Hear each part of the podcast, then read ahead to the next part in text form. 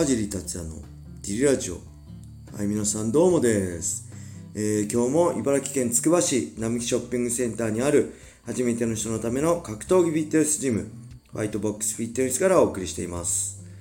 はい、というわけで、今日は一人で収録してます。ただいま9月2日木曜日のジム営業終了後です。えー、っとね、もえ水曜日に小林さんがえー、ワクチンの2回目を受けて一応、えー、大事を取って、えー、水曜日と木曜日とね、ジムをお休みしています。えー、で、水曜日は、えー、僕一人でやって、木曜日は、えー、キッズクラスを僕一人でやりつつ、えー、フリークラスは、えー、僕といつも来てくれる藤原くん、そして小林さんの代わりに、えー、と、小野田さんね、えー、小野田さん。小野田でした。僕ずっと数年間小野田って間違えて言ってました。すいません。小野田さん、土曜日来てくれてる小野田さんに急遽手伝ってもらいました。ありがとうございました。えー、で、今日ね、これ配信して金曜日からまた小林さんが復帰すると思います。よろしくお願いします。ちなみに小林さん、あんまりほぼね、副反応なかったみたいです。はい、良かったですね。僕もえー、来週月曜日ね、え、9月6日に2回目のワクチン受ける予定なんで、えー、ちょっとドキドキしてます。もしね、39度とか40度とか出ちゃったら、えー、7、8とかもしかしたら臨時休業になる可能性もあるんですけど、あんまり深く考えて大丈夫なんじゃないかなと思ってんで、一応、えー、通常通り、ジムも営業する予定です。はい。そしてね、えっ、ー、と、今日のキッズクラスもね、あのー、僕一人だったんですけど、今のところキッズクラスはコロナの関係もあってね、あんまりあの大人数を受け付けちゃうと、ちょっと心配だったりね、何かあった時責任も取れないので、現時点では会員さんの子供さん限定で受け付けてるんで、えー、お父さんかお母さんね、どちらか会員さんなんです。ホワイトボックスフィットネスの。なんで、僕一人だったんですけど、お父さんといやね、お母さんに協力してもらって、ミット一緒に手伝ってもらったりしつつ、なんとか、えー、いつも通りできました。大体ね、キッズクラスはいつも、えー、準備体操して、その後ラダーでステップ走ったりね、して順動いて行き上げたら、えー、今度はグローブとスネパッドつけて、ちょっとある程度コンビネーションの練習して、で、そのテーマに沿ったコンビネーションを入れつつ、ミッド打ちやります。で、最後にサンドバッグ、ラッシュやったりとか、今日はやらなかったけど、ミッド打ちをやって、で、えーと、その後はフィジカルトレーニング。大体自重でね、自分の体を使ったフィジカルトレーニングですね。あんま子供のうちから重りとかやらない方がいいって僕は思ってるので、で、今日はミットを縦に3つ置いて、横に3つ置いて、で、ポールを前に3つ置いて、前に両足でトントントン、前に3回ジャンプして、横に、その、えー、トントントン、3回ジャンプしたらまた3回トントントンって戻ってきて、そこからダッシュしてポールを触るっていうのを3回っていうのをやりました。はい。でね、それをそれぞれや、何回かやった後、えー、最後は、まあ、レクレーションって形で、運動しつつ、運動しつつ楽しく遊んでます。えー、今日は子供たちのリクエストで鬼ごっこをね、やりま、追いかけっこ、鬼ごっこをやりました。で、なんかいろいろ鬼ごっこあるらしくて、変わる鬼。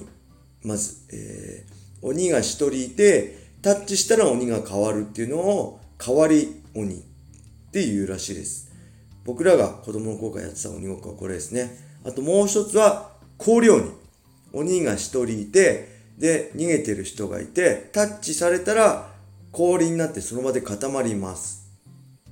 で、鬼は他の人をタッチしに行くんですけど、その逃げてる人の中、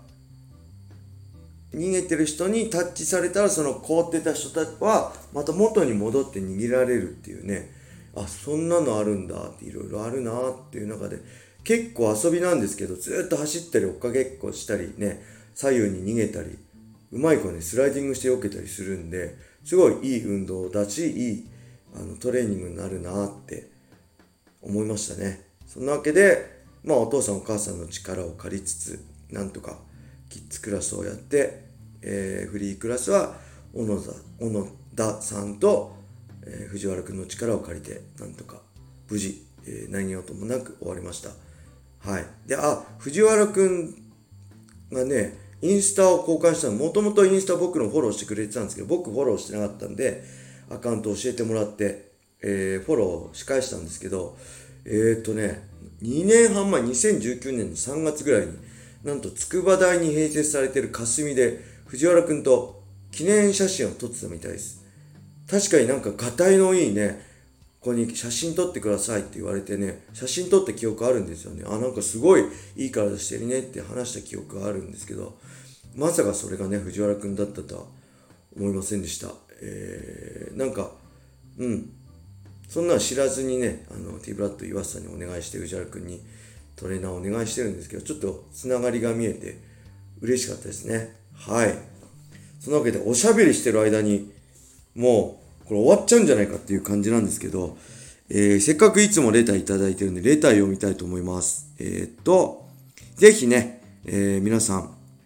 レターよろしくお願いします。会員さんがね、いっぱいレターくれてすごい嬉しいです。会員さん以外でもどしどし、川地に聞きたいこととかね、あれば、レターお待ちしてます。で、小林さんいないんで、僕一人でも、えー、答えられる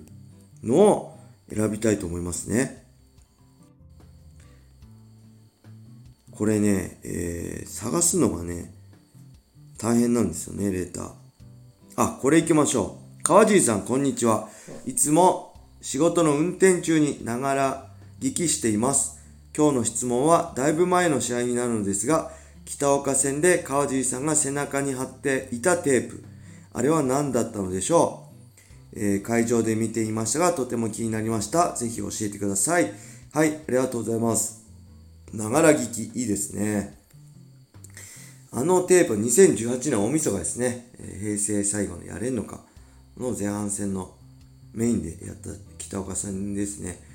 あれはね、いわゆるキネシオテープです。えー、っとね、KT テープっていうのかな正式には。キネシオテープみたいな中の KT テープだと思います。えー、だからまあ、筋肉とか保護する感じのテープですかね。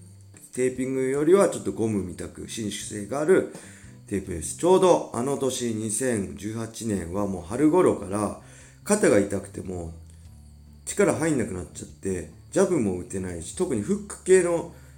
パンチが全く打てなくてね、えー、すごい苦しんでて、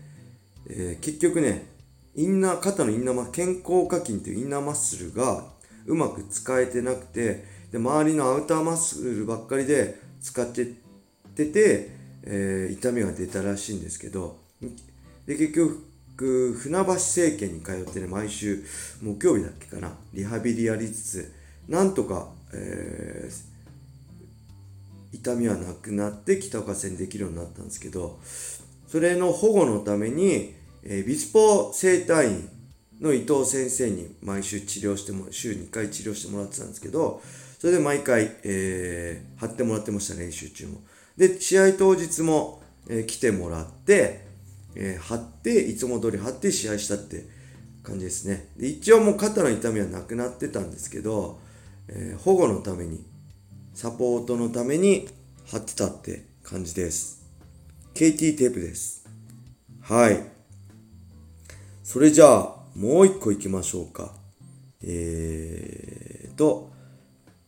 川地さん、小林さん、こんにちは。先日、川地さんにオープンフィンガーグローブについて質問させていただいたものです。えー、その説は川地さんの練習内容も合わせてご丁寧にご回答いただき、本当にありがとうございました。サーミングが起こりにくいグローブがいいなと思っていたので、ぜひパウンドグローブを購入しようと思います。目の怪我について話していただけましたが、怪我からの復帰戦となった同一大会でのデニス・シバー戦は私の中でもベストバウトの一つです。それではジリラジオ1周年に向けて毎日更新楽しみにしています。はい、ありがとうございます。嬉しいですね。こうやって言った言っていただけるとね。うん、僕もデニス・シバー戦はすごい、えー、思い出深い一戦ですね。で、もう一つ、えー、追加しておきます。これ MMA のスパやるときに、ぜひおすすめなんですけど、軍手した上に MMA グローブ、このパンドグローブするのをおすすめします。もし目に指が入った時も直接爪とかで傷つかないんで、えー、軍手をした上に MMA グローブをして MMA スパーをするのをおしおすすめします。で、よりサミングが、の、で目を痛める可能性が少なくなります。もし目に入っても直接爪とかが眼球に入って傷ついたりしないんで、えー、もちろん入るのは怖いですけど、もしもの時もなるべく大きな怪我にならないようにっていうことで、軍手をしていることをお勧めしたいですね。はい。怪我なくね、せっかく楽しくやってるんで、怪我なくね、やるのが一番だと思うし、強くなるためにも、怪我な怪我なくコツコツと毎日積み重ねるのが一番だと思います。はい。そんなわけで、頑張ってください。レターありがとうございました。